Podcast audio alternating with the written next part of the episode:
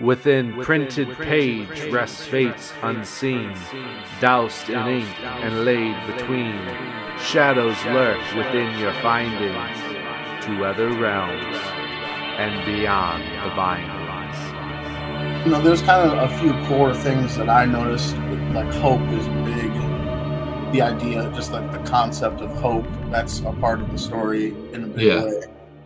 Um, and just, I mean, for me, the biggest thing was because I've seen the movie so many times. You know, Yeah. an endless amount of times. So I was constantly comparing uh, the movie to the story and like thinking of how it was different and what parts were the same. So I was really uh, the whole time thinking about that. I don't know about you. Yeah, absolutely. So um let's just I think that like instead of even writing anything down, I think we could just start talking organically about it. But yeah, um, yeah. I think you know because they really nail on the idea of hope in in the movie too. It's a little, but I feel like the movie is a little bit. It's a little bit sappier, like it, emotionally, if that makes sense, than than the story was. Did you get that too? Yeah, I think so. I think that that just like In a good way. Like I like I really, I thought it needed more emotion, and, and like I like I said, I think I like the movie better, honestly. Yeah, I, I think that for a couple of different reasons of like this book is the movie is more fundamentally part of my life than the uh than the book. You know, this is the first time I've read it, but I've seen this movie, you know, I- thousand times. Yeah. yeah, yeah. I mean, anytime I've stayed in a hotel room, if it's on, I'll watch it. Right. It's it's kind of like the Christmas story where like I've seen Shawshank start to finish many times, but I've also seen it like 15 minutes at a time so I many that times about too. it. That's I, I miss that about old TV. Is that Yeah. you, you don't no one does that anymore. You know. No, when you stay in a hotel, that's like the only time you really get it. Yeah, you get that and like forensic files. Yeah, uh, last summer, Kate and I were uh, in. We were just driving through Utah, and we had a stop in Salt Lake City, and it was on. And I just, I actually watched the whole thing, and then I watched it like a couple of weeks ago in a in a hotel as well. It's just, yeah. you know, so the- it, like I mean, it, like one specific that I could nail on is that like the relationship between Red and Andy is is it doesn't even seem as important in the book. Like in, in the movie, it they're such friends. Like you feel that connection as as friends. And in the the story, I just didn't really get that. No, well, I mean, I think the portions where where they picked it from when they wrote the movie, when they wrote the the screenplay for it, there was certain elements of the of King's version that they kind of just used as that as the ability to kind of build that out. Uh, like specifically the the bond that they have over the individual items and kind of Andy starting that friendship and it was really not really a friendship at all and Red is almost kind of threatening him, like, "Hey, you know, if you end up getting caught, like, I'm not a part of this." And that's kind of just that this- one scene. yeah, but then that bond, that friendship becomes clear that it was there the whole time. At the end, especially when he, you know he goes and find he goes that uh, to that Maine hayfield, finds that rock that has no business in a Maine hayfield. no earthly business. Yeah, and, and you got to think like, if in your life would you just like go following, like you'd have to be pretty good friends with somebody to to have that level of trust. Eh, But I think that's that's kind of a part of the story too. Is is Yeah, you and know I Red think- doesn't know where to fit in when he gets released and stuff, and he's like, well, I'll, I'll go see if if my friend Andy is down there. I think that like over like one of the biggest themes that he's trying to get to here is just like what the the corrections facilities will do can do to what the prison system can do to somebody when it when they come out on the other side. Especially back then where they weren't in for like you know a lot of the prisons are filled with like people that came from big families or came from gangs and things like that where there's something that they can unfortunately fall back to afterwards. And you know back then they, some of like i think the amount of time that they were in what period of time they missed is something that is really hit on when red is released where it's like there really wasn't a place for him. He was seeing he was seeing things that were like you know uh what uh, marty mcfly going to 2017 or whatever like that's what he experienced yeah that same kind of time period um yeah and i think uh, that's something too that i noticed about the story is the whole bit about Brooks, like Brooks is kind of a whole different guy in the story, right? Isn't he sort of like a tough guy? And and he's it's really just a, a quick blur Yeah. about what happens to Brooks, and he doesn't even like he doesn't die or anything in, in the story. No, in fact, that you know that's the thing that kind of lends to what you were saying about like how much I really love that movie is that the because Brooks is the old man who killed who who hangs himself, right? Yeah, yeah, and there's the whole connection with the, they're staying. He's staying in the same boarding house that Red is later in, which is not. Again, it's not the case in, in the story. It's just a, a quick little little side character almost. But that's an incredible that element of the movie is essential in understanding just like the defeat. Being institutionalized, yeah, like you were saying, like the effect that that prison has on somebody. You know, and, and I think the other thing that, that they that he kind of talks about is how it's not really about rehabilitation, and especially in those days, I don't think anyone in the like locked up in the penal system. It, it was more about like being punished than being rehabilitated. You know.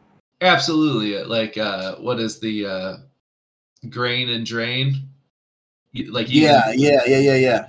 that like you're going to be ro- locked in solitary and also like we're going to continue to beat you down and feed you just bread and just water and you know oh the effects of it was scurvy that was what they kind of were getting across he was getting across at one point where it's explained a little further Yeah, uh, yeah, and I'm sure. I mean, if you have a diet like that, well remember there like a- anytime the drain and grain is mentioned um or well, however they say it they talk about like people's teeth falling out yeah, yeah, for yeah, I guess I guess it is from scurvy. Yeah, it, it was just like a common thing, uh, like with the lack of nutrients for vegetables. That's why you had you have to have oranges to protect against the scurvy. Yeah, that's why like ships. Uh, that's why like pickled things became like common on ships because Really? it was yeah, it was like that's where uh, um, sauerkraut came from. Okay. It was just a way to travel on ships with vegetables without because people like I mean they start to really lose grip with reality when they go through when they're experiencing scurvy. Yeah, and And I mean, especially I mean, if you're on top of that, locked in solitary confinement, which I think is like res, you know roundly regarded as being super harmful to your to your psyche. Yeah, and the people, i I mean, everybody, like, he writes it in a way that, like, everybody goes into solitary pretty often. Yeah, yeah. Like uh, Red mentions it casually that he did a couple times when he got caught with, you know, like the merchandise that he's that he's bringing into the prison, the contraband or whatever. Yeah, and, you know, the image, like, I do enjoy having the. Because Shawshank Prison is not locked up, locked up prison. You know, it's not the prison reality shows we've seen when you know we were in high school. I mean, It's it's it's kind of similar. I mean, I or at least I picture it as being a little somewhat similar. somewhat similar but like those big giant corrections facilities are are so um i don't know i guess i just have this very clear image of what the how the film depicts shawshank Yeah, it's very old school. very old school yeah. And I think it even it's it's said it, like he writes in the story that it's not it's not a gigantic prison like Attica or San Quentin. It's like it's but He it's does, still yeah. of a pretty fair size. yeah it, it- it's, yeah, you're right. It's very much like it's very much like medieval looking. Like it, it, it's got those crazy old walls and, Mm-hmm. and like turrets and, and all those architectural features to it in the movie. Yeah. It, it's even kind of interesting in like total king fashion, like going into like he, he goes into those finer details with certain things that are, are necessary that drive certain events in the plot.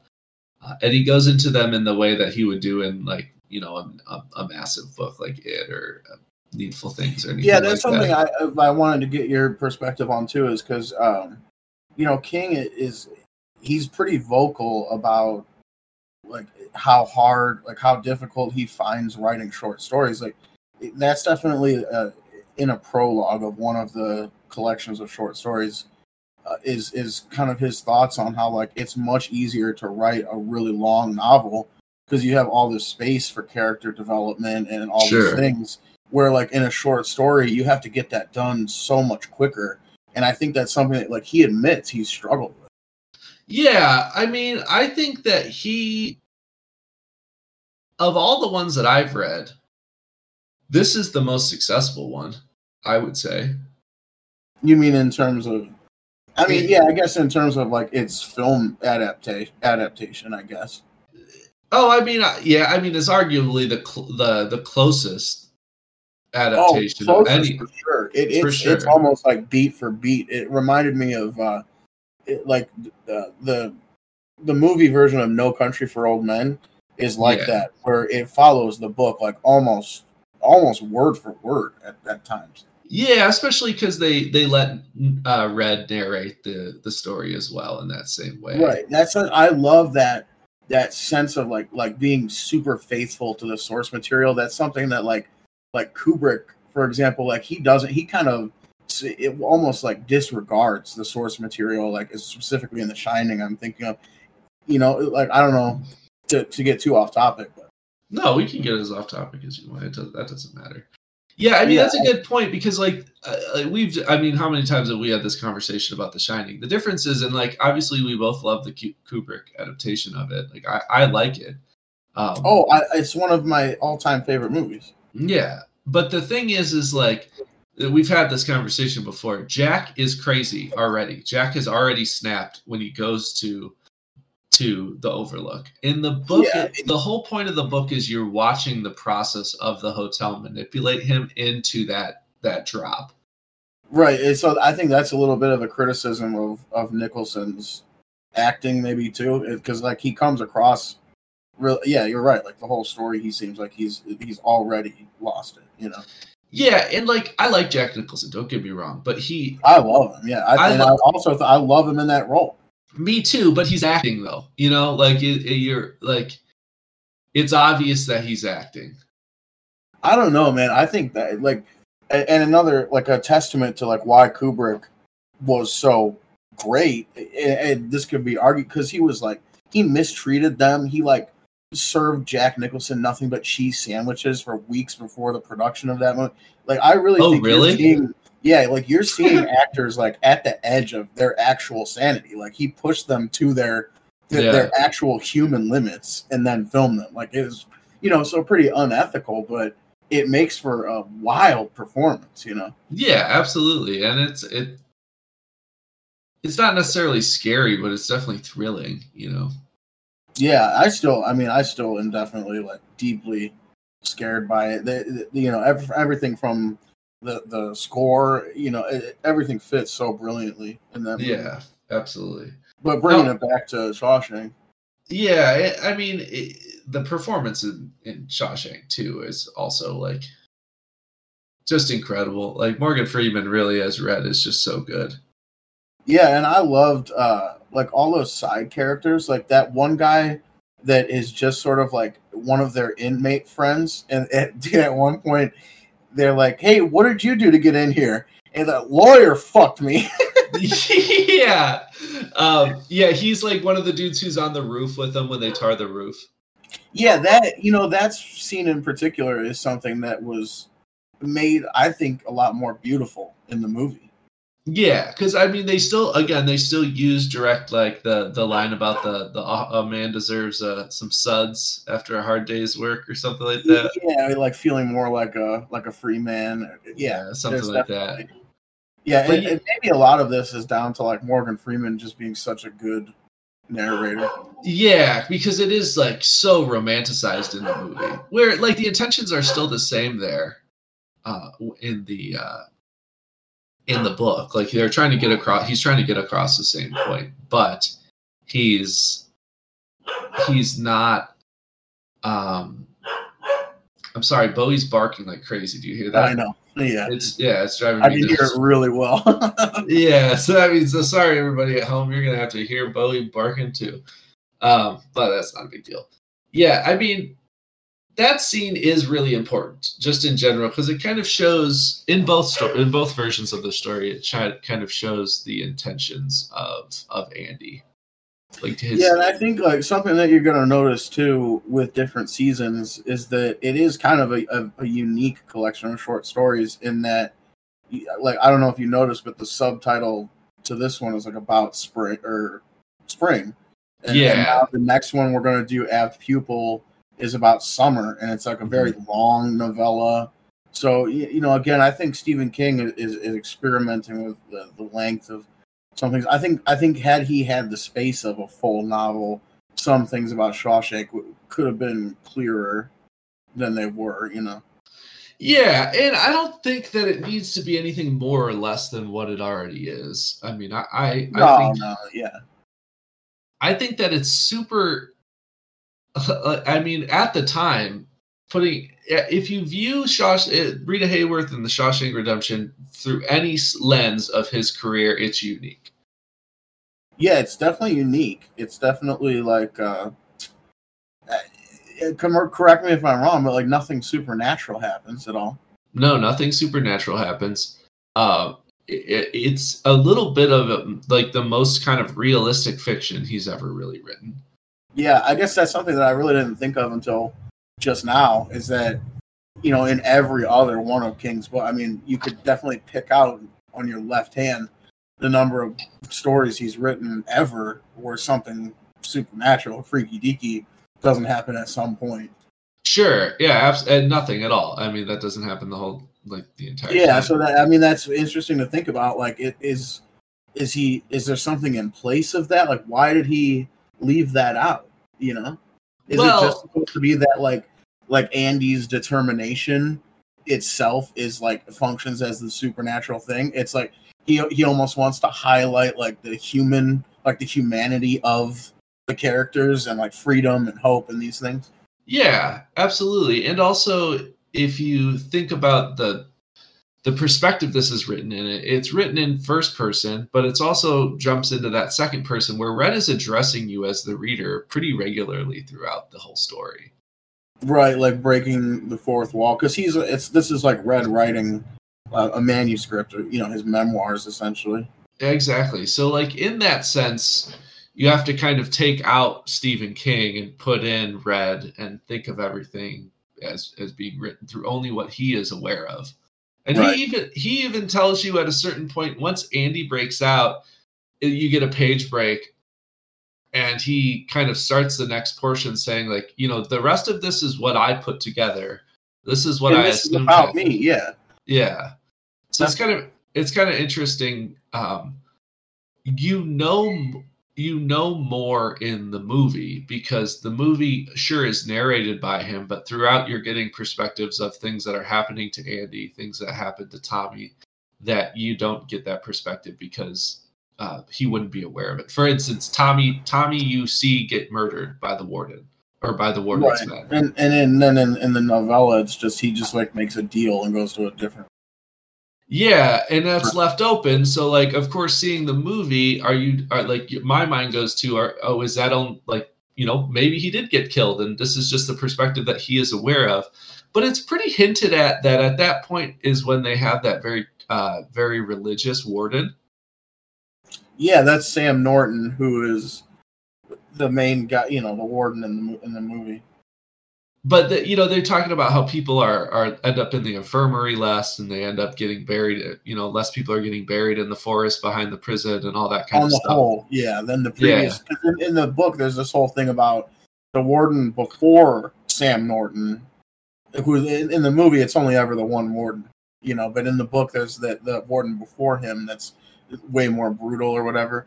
Yeah, they go through the whole like lineage of wardens in Shawshank. In the, Yeah, which I found interesting. I, I think it was an interesting exploration of, and, and I don't know, maybe like how true Stephen King was to this, but like what prison was like in, in those days, and it's definitely was interesting on that level too. Yeah, well, I think like he does tackle some of the ins and outs of the prison system that um, you know certain types of relationships that are highlighted throughout the story that really don't necessarily drive um, drive the plot to where Andy's trying to get to, but they kind of drive certain things that he's trying to avoid. And like why he makes some of the decisions he makes, like working as kind of the accountant and tax guy for the wardens. That's all driven by him trying to get away from the sisters at first. Yeah, yeah. I also think, uh and tell me how you feel about this. I don't think that Andy Dufresne is a super likable character in in either the book or the movie. I don't think he's a thousand percent relatable or likable at all, and I think that's intentional. I think that's intentional too. I think that is supposed to drive like some of the the uh, the relationship between him and the warden Mhm. towards uh, when the the the when uh, Norton comes in as the warden because he he makes a reference to the first time he met Andy and how he just had like that kind of air of arrogance about him and that was something that like you could he kind of could almost like smell on a man.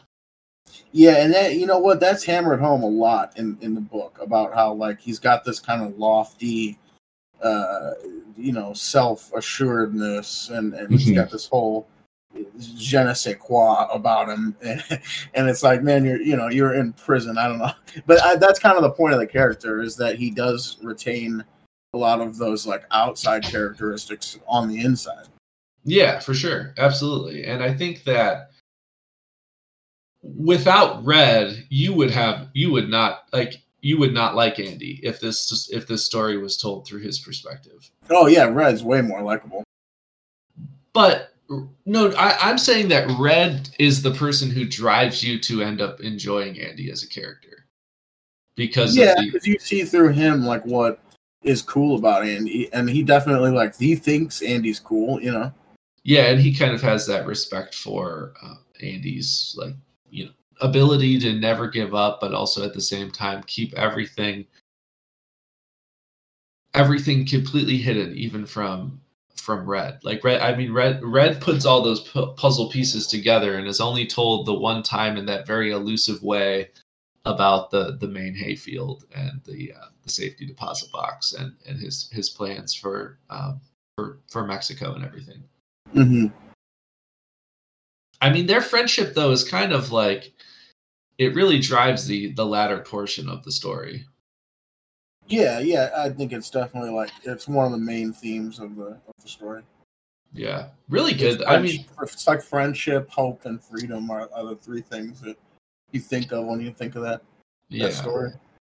and I think that he he drives that home so quickly too that like I do appreciate it. I think it's done in a in a in a way that he usually doesn't tackle concepts like that. Yeah, where like typically we would see somebody like some of those like absolute lows would have been more defined yeah, and again, something where it, it had this been a thousand page thing, it, it we would have gotten way more into some of that. Um, you know, it's definitely like the length of the thing affects it a lot, and even just you'll see going now from this to apt pupil. Like apt pupil is probably tw- at least twice as long as as Rita Hayworth and Shawshank Redemption, and you'll see like what where he uses that extra space is really kind of kind of brilliant. now that doesn't take place in castle rock right No, it takes place in uh, California in some Hmm. like uh, just like suburby town.